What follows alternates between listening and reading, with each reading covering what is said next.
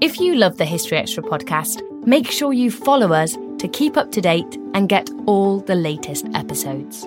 Thanks for your support, and I do hope you enjoy this episode. This episode is brought to you by Indeed. We're driven by the search for better, but when it comes to hiring, the best way to search for a candidate isn't to search at all. Don't search, match with Indeed. Use Indeed for scheduling, screening, and messaging so you can connect with candidates faster. And listeners of this show will get a $75 sponsored job credit to get your jobs more visibility at Indeed.com slash History Extra. Just go to Indeed.com slash History Extra right now and support our show by saying you heard about Indeed on this podcast. Terms and conditions apply. Need to hire? You need Indeed. During this difficult time, we want to make it as easy as possible for our readers to get their copy of BBC History Magazine or BBC History Revealed. So, for the next few months, we'll deliver your favourite magazine direct to your door with no delivery charge. From today, you can save up to 70% off the shop price and subscribe from just £9.99. That's just £1.66 per issue. There's never been a better time to get your favourite history magazine delivered direct to your home. To take advantage of this unmissable offer, please visit www.buysubscriptions.com forward slash history extra and choose your magazine. Don't forget, all of our magazines are also available digitally on your mobile or tablet device. Visit buysubscriptions.com forward slash history extra for more information. We look forward to welcoming you.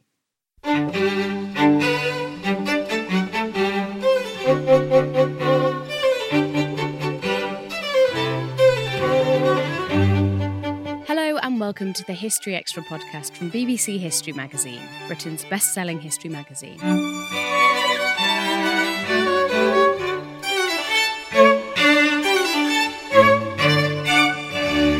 I'm Ellie Cawthorne. Today, we've got another special podcast in our series delving into everything you wanted to know but were too afraid to ask about some of history's biggest subjects.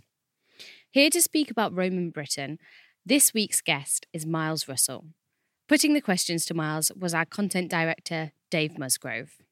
So, this is the third in our Everything You Ever Wanted to Know About But Were Afraid to Ask series. And this week we're doing Roman Britain with Miles Russell. Dr. Miles Russell is a senior lecturer in prehistoric and Roman archaeology. He's currently director of Regnum and co director of the Durotriges project, both investigating the transition from the Iron Age to Roman Britain across southeast and southwest Britain. Uh, and he is co director of Bournemouth University's Archaeological Field School. He's written several pieces for BBC History Magazine and BBC History Revealed magazine, and indeed for our website, historyextra.com. And he has appeared at several of our, of our events and uh, has been a really good speaker. He's written numerous books, most relevant for this conversation being the uh, recently reprinted and re-edited uh, Un-Roman Britain, exposing the myths of Britannia, which he wrote with Stuart Laycock, and Bloodline, the Celtic Kings of Roman Britain. So the format is, uh, for anyone who's heard uh, the first two in this series, we've asked for questions from you on social media, uh, on Twitter, Facebook, and Instagram on our History Extra channel, and we've pulled out a few popular Google searches as well. So without further ado, I'm going to start firing the questions on Roman Britain at Miles right now. But actually, I'm not going to do that. First, I'm going to say, Miles, how are you? Thanks for joining us. I'm very well, thank you. You're right. Yes, very good, very good. Good, good. Um, so we're gonna we're gonna jump straight in with uh, with a quick fire round. So the first question is, how long were the Romans in Britain? Which is a popular Google question. Um, uh, uh Britain was part of the Roman Empire from uh, AD 43 to 410, so that's uh, 367 years. Okay, yeah, that, that, was the as, as, long as it was actually functioning as, as as part of the Roman Empire. Perfect. And this one is one that you may have no idea about. I'm not sure. I'm not sure if this is possible to calculate. But what was the approximate population of Britain when Claudius invaded? And that comes from Shrews11 on Twitter. Perhaps we should say who Claudius is first as well.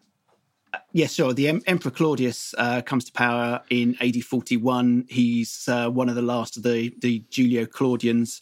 He's a person who has had no great military experience early on in his life and views the invasion of Britain as something ideal to bolster himself and sort of bolster the prestige of Rome. So we see an invasion in AD 43, um, sort of four legions coming across uh, into Britain.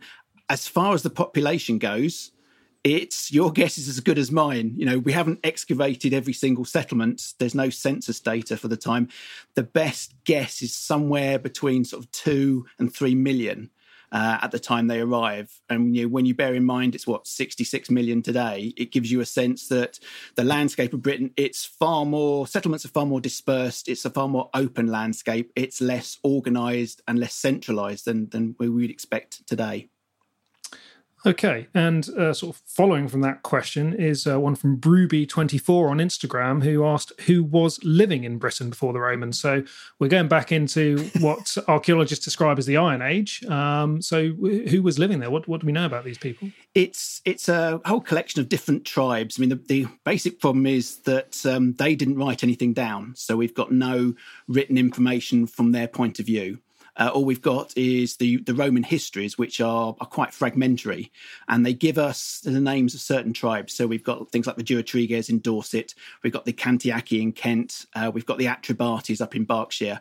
So we've got these these names of distinct and different tribes but it's very difficult to then say, well, what does that mean? What what is a tribe? How was it organized?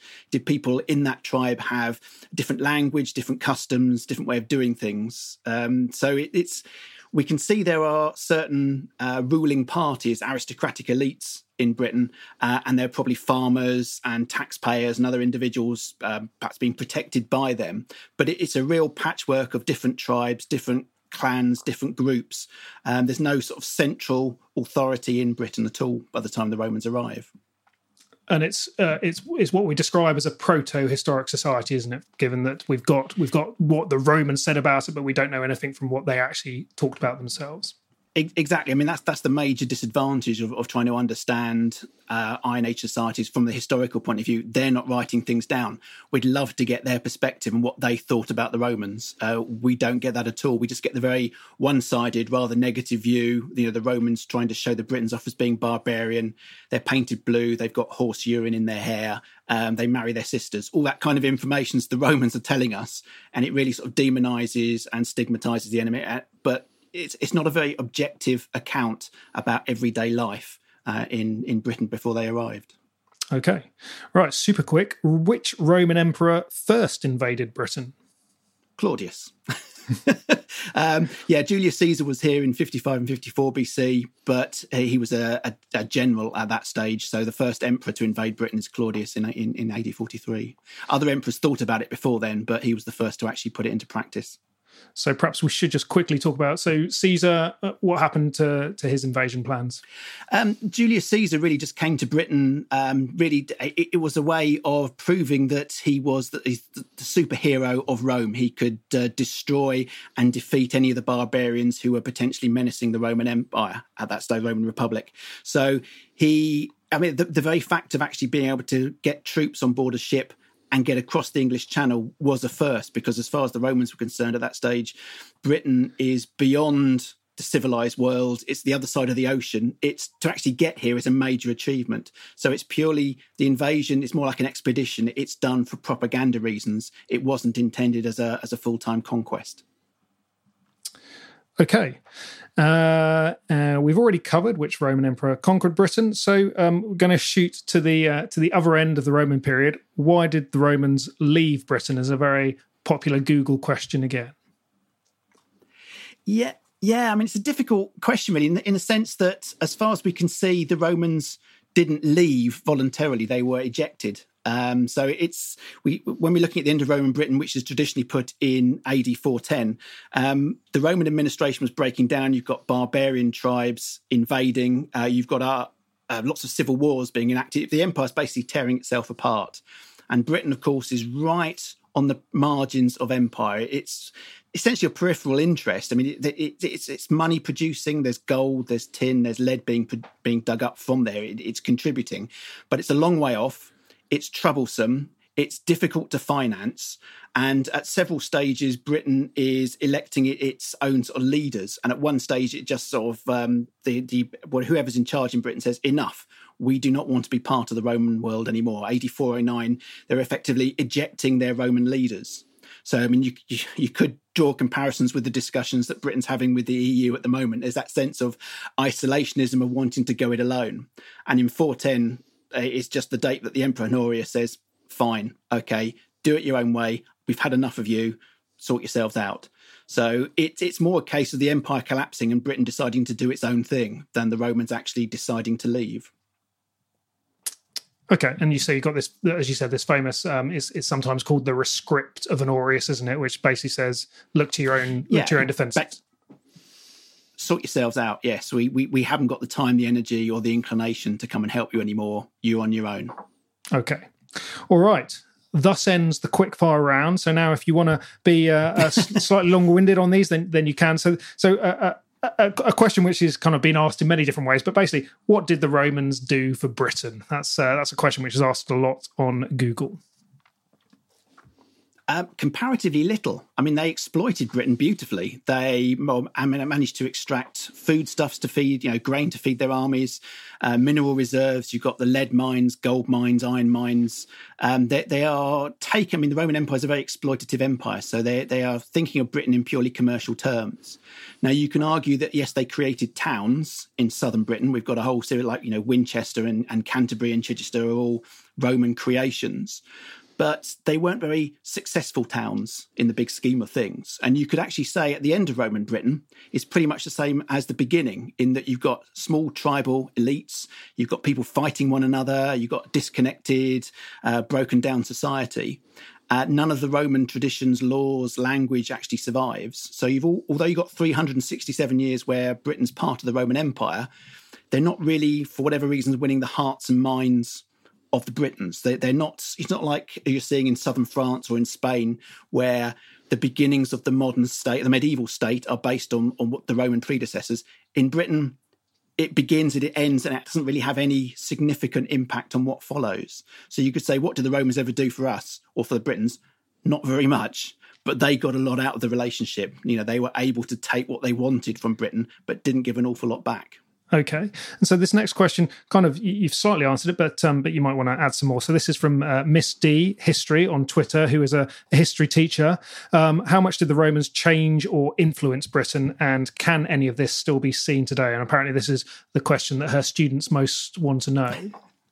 I guess you mean you, you could say yeah the, the, the physical infrastructure that they created, segments of roads, the, the basis of towns, you can say, yes, they're there. And you can see, obviously, mosaics in villas that have been excavated. So their, their footprint is still here, but they didn't really have any kind of impact on the societies that followed. So the early British and the Saxon kingdoms that developed after the Romans had been and gone you know that they are completely unaffected by what went before that about, about the Romans at all. So their legacy as such is more an archaeological one uh, and is a legacy of memory rather than having any kind of impact on society. I, I, don't really think if the Romans hadn't been to Britain, I'm sure things really wouldn't have been that much different afterwards. But architecturally and uh, archaeologically, uh, there are there are lots of places where you can oh, see stuff. Absolutely, you know, archaeologically, we, yeah, we've got forts, we've got towns, we've got villas, but within a, a space of, of 10, 20 years after the collapse of the administration in Britain, these buildings are being robbed of their stonework. They're no longer functioning, and whoever's taking charge of Britain after the Romans go isn't basing their society on, on the Roman one. So it's sort of it, it's effectively quite well forgotten in the fifth and sixth centuries. So really, you know, physically lots of remains, but actually socially no real impact whatsoever. Okay. Google wants to know uh, uh, more specifically are there any Roman roads left in Britain? So I presume that's not talking about the network uh, underlying it. Uh, well, maybe it is, but uh, answer as you see fit.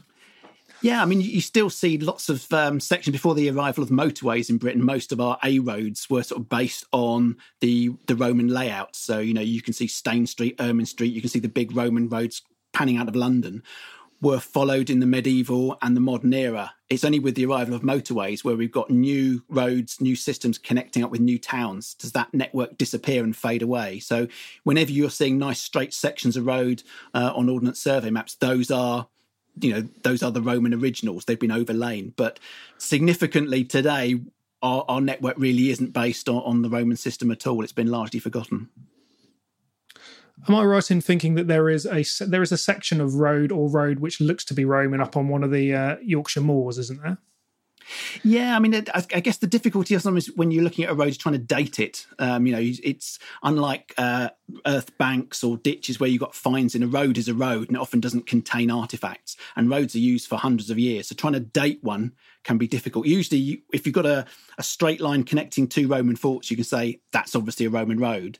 But when you're looking at a, at a straightish earthwork in the landscape, just a small section, it can be very difficult to date. So there are lots of things which are thought to be Roman, but on on inspection and looking at them, you think probably not. There might be a sort of a, a small section of medieval road actually reusing earlier stonework. Sure. Okay. Uh, so that's sort of talked about a bit about the uh, the archaeological and architectural sources for Roman Britain. Uh, but Gene Prince on Twitter wanted to know what written materials do we have from the time and what do they say? So you talked a bit earlier uh, about the uh, the earliest um, Roman sources, but uh, throughout the period, what have we got? We've got lots of nice big inscriptions, of course, but they don't really tell us very much because they are big, sort of monumental propaganda statements that really just tell you about names of particular emperors and when something was built. Uh, as far as the, the actual population itself goes, we've got relatively little.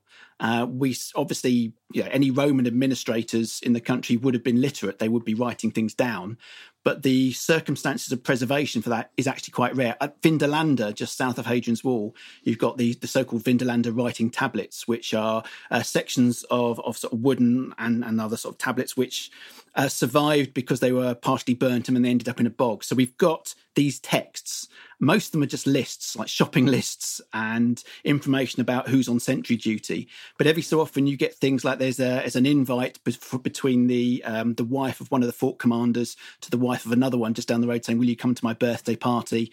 There's a soldier up there writing home looking for socks and underpants, and you get that tiny little flash of light when you can see the real people, and that's amazing. But it, it is so very rare at Bath, um, you've got a whole series of, of uh, tablets which were written out to um, the goddess Sulis, basically saying, "Whoever stole my cloak, may you curse them and strike them down, and and you know." fill their lungs with blood and all these kind of unpleasant things and again you, you can see real people and their real hopes and dreams and aspirations but other than those two little areas we know very little about what ordinary people are thinking because their writings just don't survive Okay, right. Uh, we've got a few questions which I've bunched together on Roman culture. And we've got one which uh, feels like it must be coming from an agenda. It's Planning for Pubs Limited on Twitter, which asks uh, Did Romans bring the concept of the pub as a place to meet friends and drink with them from Italy? Yes. um, we we know obviously the Romans have got small bars and, and drinking establishments often as you're going into towns. There there is evidence that sort of thing is in Britain. Of course, we don't know what they're doing in the pre-Roman period. Um, there's lots of uh, later literature about Celtic societies about feasting and drinking, which then leads to fighting and killing.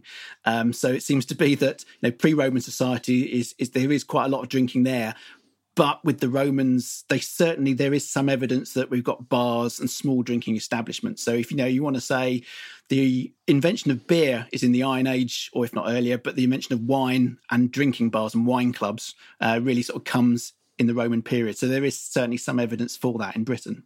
Okay, and carrying on the um, the alcoholic vibe, uh, this is uh, CRK Ronderat on Twitter who asks, uh, "Did the Romans plant vines to grow grapes?" And I, I assume uh, the the question is referring to Britain specifically. Yeah, I mean, in the in the third century in Britain, it seems the the environment, the climate is slightly warmer, and there is some evidence from a number of villas in the south and west to suggest viticulture that they are actually planting vines.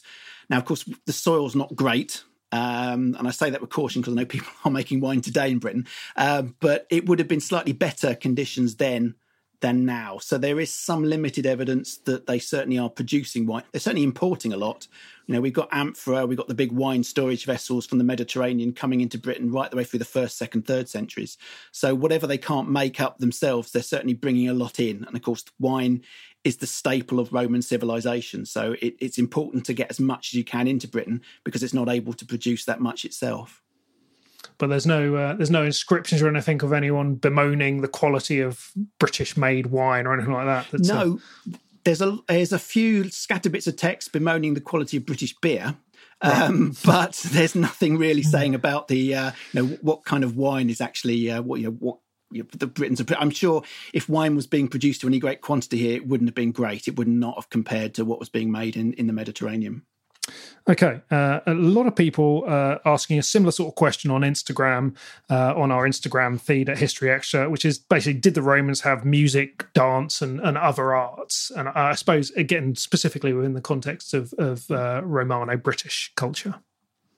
Yeah, I mean the, the Romans, of course. I mean, they, there's records of music and dance. They've got theatres. They've got musical performances. Of course, we don't get any musical text surviving to us. We can't. We haven't got any sheet music from that period. We've got uh, pan pipes, and we've got you know Nero famously played a lyre whilst uh, Rome was burning, and you've got other sort of um, actual physical musical instruments. So you can say what sounds they made, but we've got no Roman music from that period. So, you know, whenever you see a great Hollywood epic and you've got people drumming and trumpets blaring, that's the modern interpretation of the, the kind of music they made. We've honestly got no idea. We know they did have these things, but what they sounded like and, you know, what kind of dance, how sort of dance they were performing, absolutely no idea whatsoever, sadly. Perfect. And then, uh, then, then a, a, good question from uh, from the um, brilliantly named Angus McChilly on Twitter. Uh, when, uh, in your opinion, did the Romano British truly lose their Roman culture? Which um, is a leading question. Implies that they did lose this Roman culture. I think you know, when we're looking at Britain, the people who have most of the Roman culture with them are those who are coming from other parts of the Roman Empire, the the, the successful, the the business elites, the wealthy. Some of the Britons certainly mapped into that and, and bought into that system, but that economy was breaking down by about the 360s, 370s AD, and then suddenly you see all the villas ending uh, and all signs of wealth disappearing you know high status objects are being buried. So somewhere between about sort of 360 and about 380 we see a, a, catastrophic economic collapse in britain. And that's the period where anyone who is holding on to roman culture is probably leaving or is adapting or changing their way. So really the the golden age of Roman Britain, as far as culture goes, is in the fourth century. But as you get into the end of that fourth century, it disappears almost overnight. There's something major, um, a cat- catastrophic sort of economic disaster at that at that point, and everything goes. Okay. Uh, this is an interesting question from Anna McComish on Twitter, uh, who asks, "What would you say was the most important role for Roman soldiers in Britain?" Uh, and she asks, "As military defence or for aiding the creation of infrastructure?" I mean, it depends what period you're looking at. At the beginning, of course, the Romans troops are very good at killing. Uh, that's their primary objective. Having done that and and uh, conquered Britain, then they are creating the infrastructure. So in the first century AD, you've got roads being built, you've got forts being built, and they're laying out the skeletons, the actual roads for towns. So in that stage, it's it's the Roman army that makes that tries to turn all these little different tribal areas into one functioning province. As we go on into the second and third century, that building's been done, and the Roman army essentially is is protecting that frontier. Everything from York up to Newcastle and Carlisle is is a militarized zone, and that's protecting everything to the south. In the south, you've got villas and temples and towns, and in the west, you've got the mining areas. But the north is just one massive militarized zone. So the army in the latter part of the Roman Empire, its primary objective is to protect all Roman investments to the south. So you're seeing a very different elements of a different side to Roman culture in southern Britain where there's money, and the northern part where there is just the army. So okay. yeah, I guess it depends what time you're actually talking in, in in regards to Roman Britain. Yeah, and we've got to remember people talk about Roman Britain, but it is you know three and a half centuries long, isn't it? So uh, so it's a fair it old is. chunk I mean, of time. You think you think you know going back the same length of time, we are going back to the end of the English Civil War in Britain. You think how much has happened since from then till now? That's the equivalent amount of time. In so there's so much social change, political and religious change in that period. It's not just one homogenous culture from beginning to end. It's it's evolving and changing all the way through. Still to come on the History Extra podcast. So Boudica is strange to the Romans that you've got a, a, female war leader who's taking tribes into battle and organising campaigns. The Britons, as far as we can see, would have viewed that as, as perfectly normal. You know, men and women can rule equally. It's not a problem to them. But the Romans find that deeply strange. It's another thing that they add to their list of British weirdness.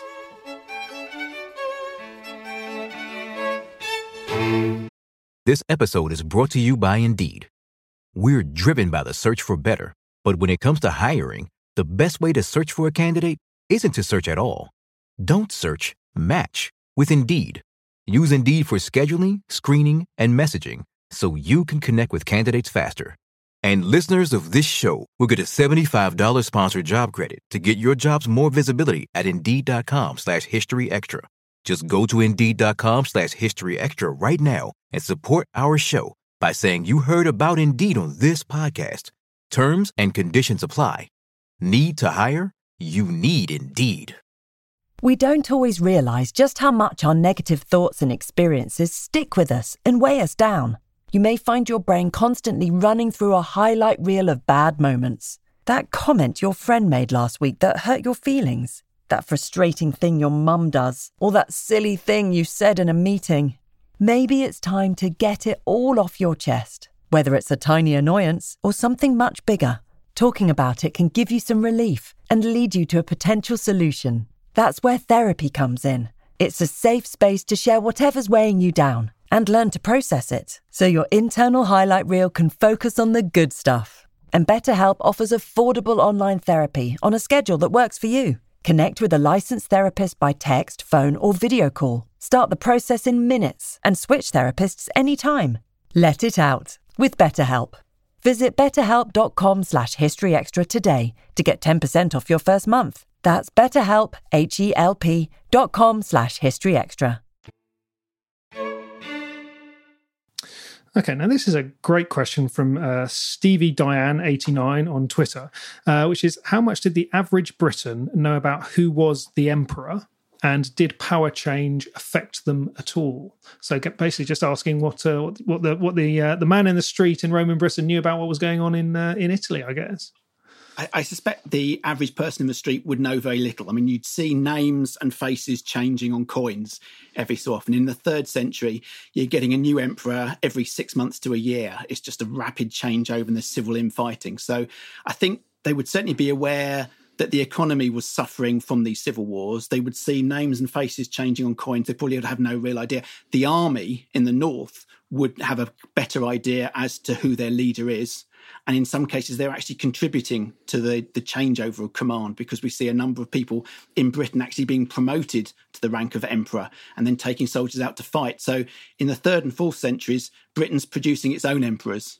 But I think essentially the average person in a town or in a villa or in the countryside would have absolutely no idea who was in charge of them. They were just aware there was an emperor, but he was a very long way. I suppose that almost sounds like their godlike status. You've got no idea what they look like, what how they sound. They're just a long way. You're aware they're there, but ultimately their their name means nothing to you you just made a, a, good point there was the, the, godlike status would would would people have, have deemed these emperors to have been in some ways deities in the first century, absolutely, yes, yeah. I mean, one of the key things about an emperor um, is they are they are sort of worshipped almost like a god. When they die, quite a number of them become gods.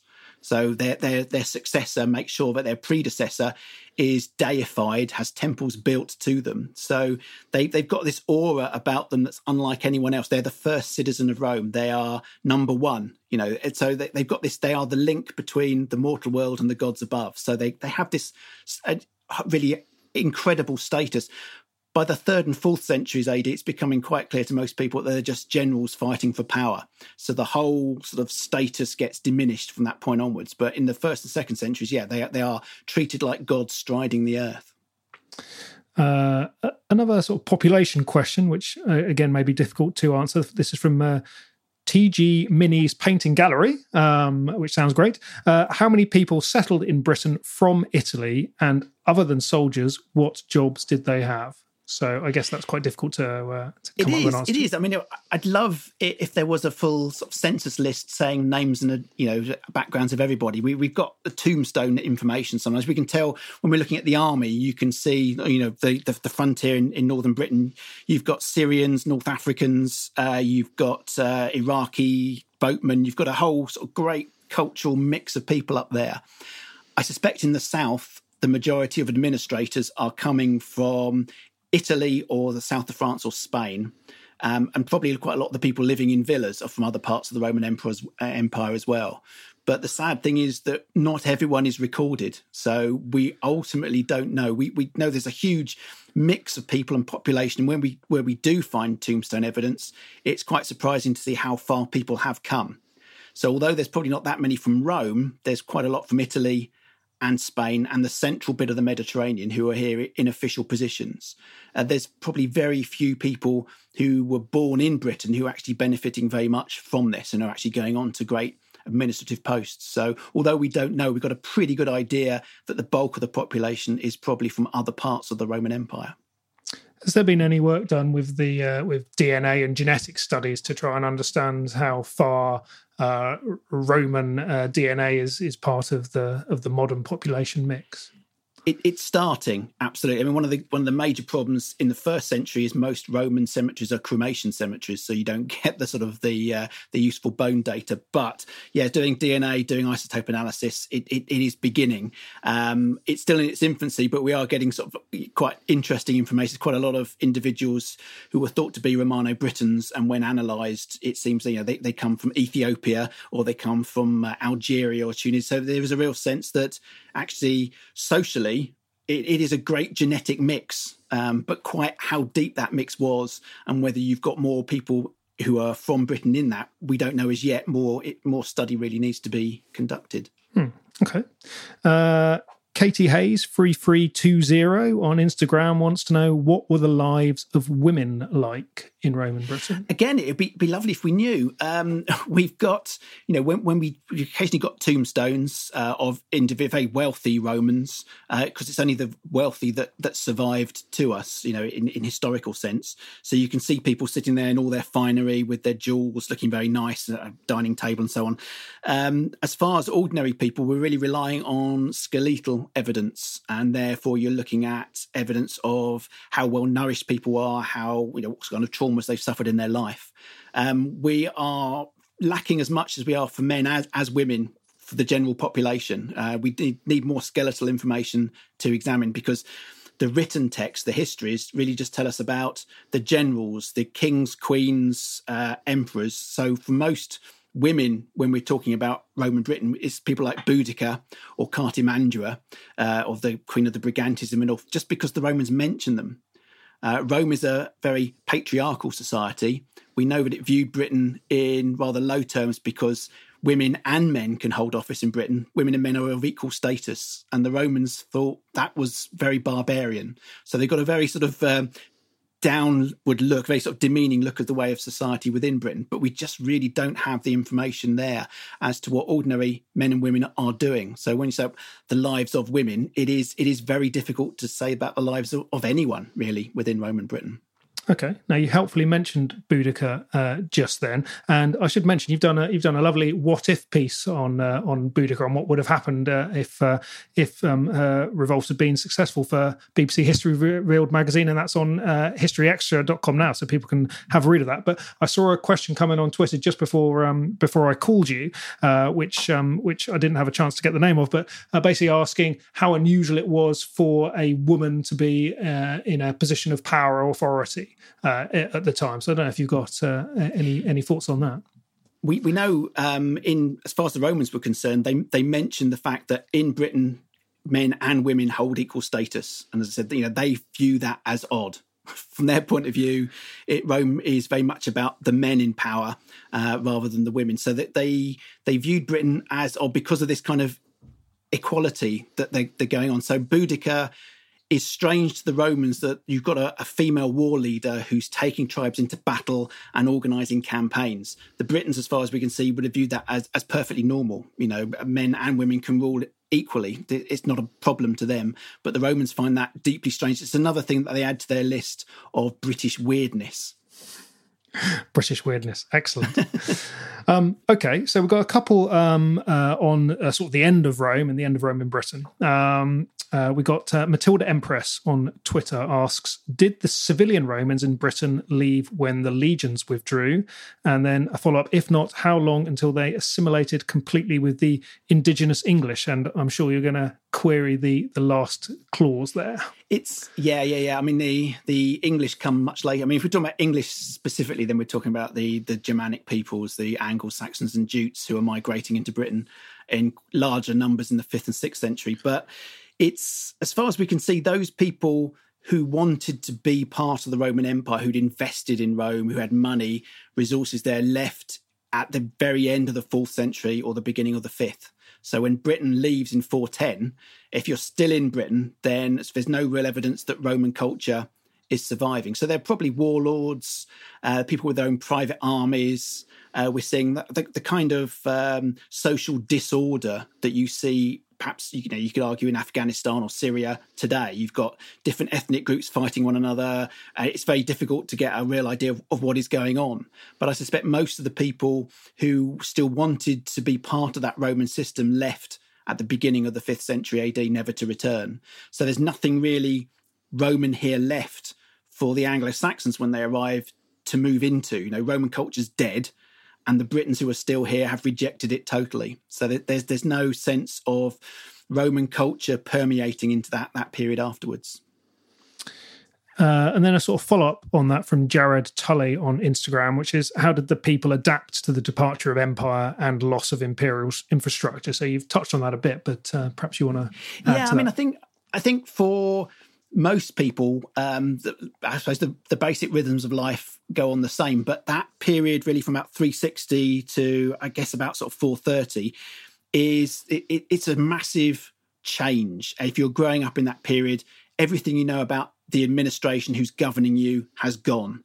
The the protection of the Roman Empire is gone the the big road connections and trade connections have gone as well. So it's suddenly becoming lots of little Britons, lots of smaller tri- tribal groups competing against one another.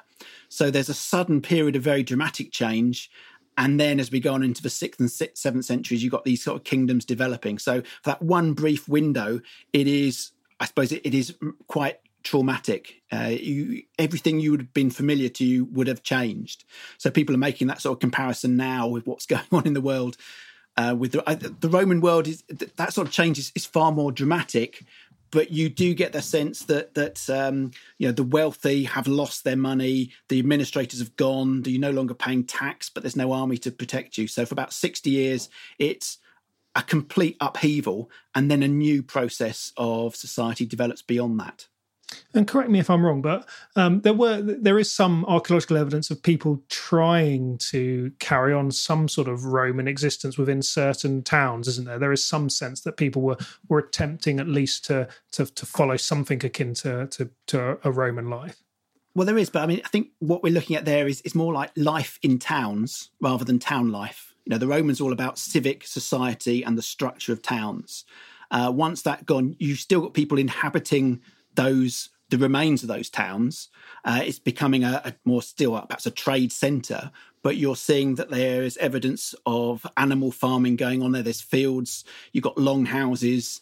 You feel like it's more perhaps a, a tribal society within the town rather than towns connected to one another and being a sense of urban life that the Romans would understand. So the towns are often placed in very good trade connection points. They they dominate the landscape. They're still being lived in, but not in a very Roman way. And is there are there any so that's sort of archaeological sources? Are there any written sources that uh, that highlight this period at all? This, are there any sort of you know apocalyptic uh, writings from anyone saying "Woe is me, the the world's fallen apart"? There, there's one major source that's regularly used, and that's Gildas. Gildas is writing at some point at the beginning of the sixth century, and he's writing uh, in a very religious mindset. So it's essentially it's a series of sermons, and it's bemoaning the the decadence and the sinfulness of the Britons. So the Saxons are treated as a scourge from God; they're a biblical plague, and it's all people running around with their togas on fire and blood and thunder. It's it's fantastic, dramatic stuff but it's difficult to know whether that's actually real. It's being filtered through Gildas's overtly sort of uh, Christian mindset. So it's the only source that we've got. People look at that and think it must have been horrendous for hundreds and hundreds of years. Uh, but that's only Gildas telling us. It'd be lovely if there were other sources around. We could balance his viewpoint up a little bit more fairly, but we just don't have them, I'm afraid. Okay, brilliant. Right, we've got uh, just a couple of uh, slightly more random ones to uh, to finish with, if that's okay. So, uh, Benjamin uh, T H Russell on Instagram wants to know: Did Claudius really bring elephants with him to Britain? As far as we know, yes. Yeah, I mean, it, Claudius is very much, he, he wants to make a big statement when he comes to Britain. He likes to, to view himself perhaps as the new Hannibal. Um, so he's bringing elephants to Britain. He's doing something which people would think was impossible, you know, today bringing elephants across the English Channel. But he, he makes uh, very much an entrance. It's all about showing off. The Britons wouldn't have seen elephants, so they're not being brought from the point of view as they're war machines, but they're just intended as part of his uh, dramatic entrance into Britain, and people could now start worshipping him as a god. Okay, and the uh, the last one, uh, perennial favourite from Beatrice Vella eighteen on Instagram. Did Romans really use a shared sponge to wipe their bottoms? Uh, and then she uh, follows on. Surely they had their own. So I, I think she seems to be wondering more about the sharing rather than the the sponge itself. I think it's like a, a, a, toothbrush today. You don't want to share it with anybody, uh, and certainly not a, a bottom sponge. Um, there, there, there, are texts, and uh, you we, do get information as well from places like Pompeii and Herculaneum that such things exist. I, I, suspect not everyone has them. Distant Britain wouldn't have access to, to sponges and those sort of things, so you would use whatever is to hand including your hand. Uh, and I, I, think you would make sure that you would dispose of those things. You, it's not part of a sharing process. I mean, the Romans, they, their, their idea of hygiene is slightly different to us, but I think on wiping yourself, they would have the same view that we would do. You just don't share. Excellent, but of course they had, you know, they had baths for the for the for the richer echelons of society. I mean, the great thing about Roman baths is we look at them and we think they're great sort of hygienic health property areas. Most of these baths don't have plugs. Um, there's no way we can see that the water can come out unless someone's bucketing it. So it might be that in a big plunge pool in a town bath, the water's been in there for weeks. It becomes like a human soup. So probably the Roman bathhouse is probably one of the least hygienic places you can imagine in Roman Britain. Brilliant.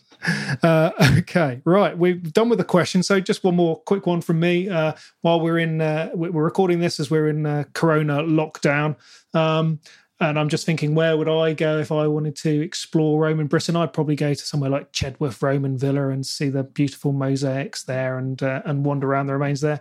Where would you go if you wanted to to, to find a, get a sense of Roman Britain? I mean, we're very fortunate. There's so much to see here in Britain. You mentioned Chedworth. There's also Bignor Villa and Fishbourne Roman Palace, which are very close together uh, in Sussex. Uh, you've got St Albans, uh, the Roman town of Verulamium. You've got theatre there and, and fantastic museum. Hadrian's Wall is just utterly amazing with the you know, it's one of the best places to see the Roman military. There's forts all over the place up there. Uh, Cirencester is a fantastic place to go. It's got the Corinium Museum. So very much you know, the south and east, you've got a, a great array of, of uh, villas and towns. But the north, if you if you love the Roman army, there's just so much to see from York right there up to Hadrian's Wall and the Antonine Wall in southern Scotland. Um, fantastic series of sites. So there are lots of good guidebooks about, and lots of stuff on the web. But you know, Britain once the virus is over and we can get out into the countryside again, there's just so much to see. Brilliant. Okay, well, Miles, thank you so much for your time. That's uh, that's gone through all those questions and answered them uh, extremely uh, extremely fulsomely. So thank you for that. I should just remind uh, listeners that uh, that your book Un-Roman Britain: Exposing the Myth of Britannia, as I said, that's uh, there's a new edition of that which is out right now, presumably. It is. It is. Right. Second edition's out now. Who's the, who's the publisher? Uh, the the publisher is the History Press. Okay. Um, you can find them on their website and on Amazon. Perfect. So that's uh, that's a, that's a good one to read to uh, to get some further information about this. And like I said, once uh, once the lockdown's over, then uh, hopefully our our listeners will be out and about exploring some of the places you've just uh, you've just mentioned. So thank you so much for your time. Uh, it's been a pleasure. Thank you. That was Miles Russell. You can find plenty more podcasts and articles on Roman Britain and the Roman Empire at our website, historyextra.com. If you enjoyed today's podcast, then please do drop us a line with ideas of topics or historians that you'd like us to include in this series. You can do that on our social media channels at History Extra. Thanks for listening. Today's podcast was produced by Ben Hewitt and Jack Bateman. Our next episode will be out tomorrow when you can hear Henry Hemming discussing the real spies that inspired James Bond.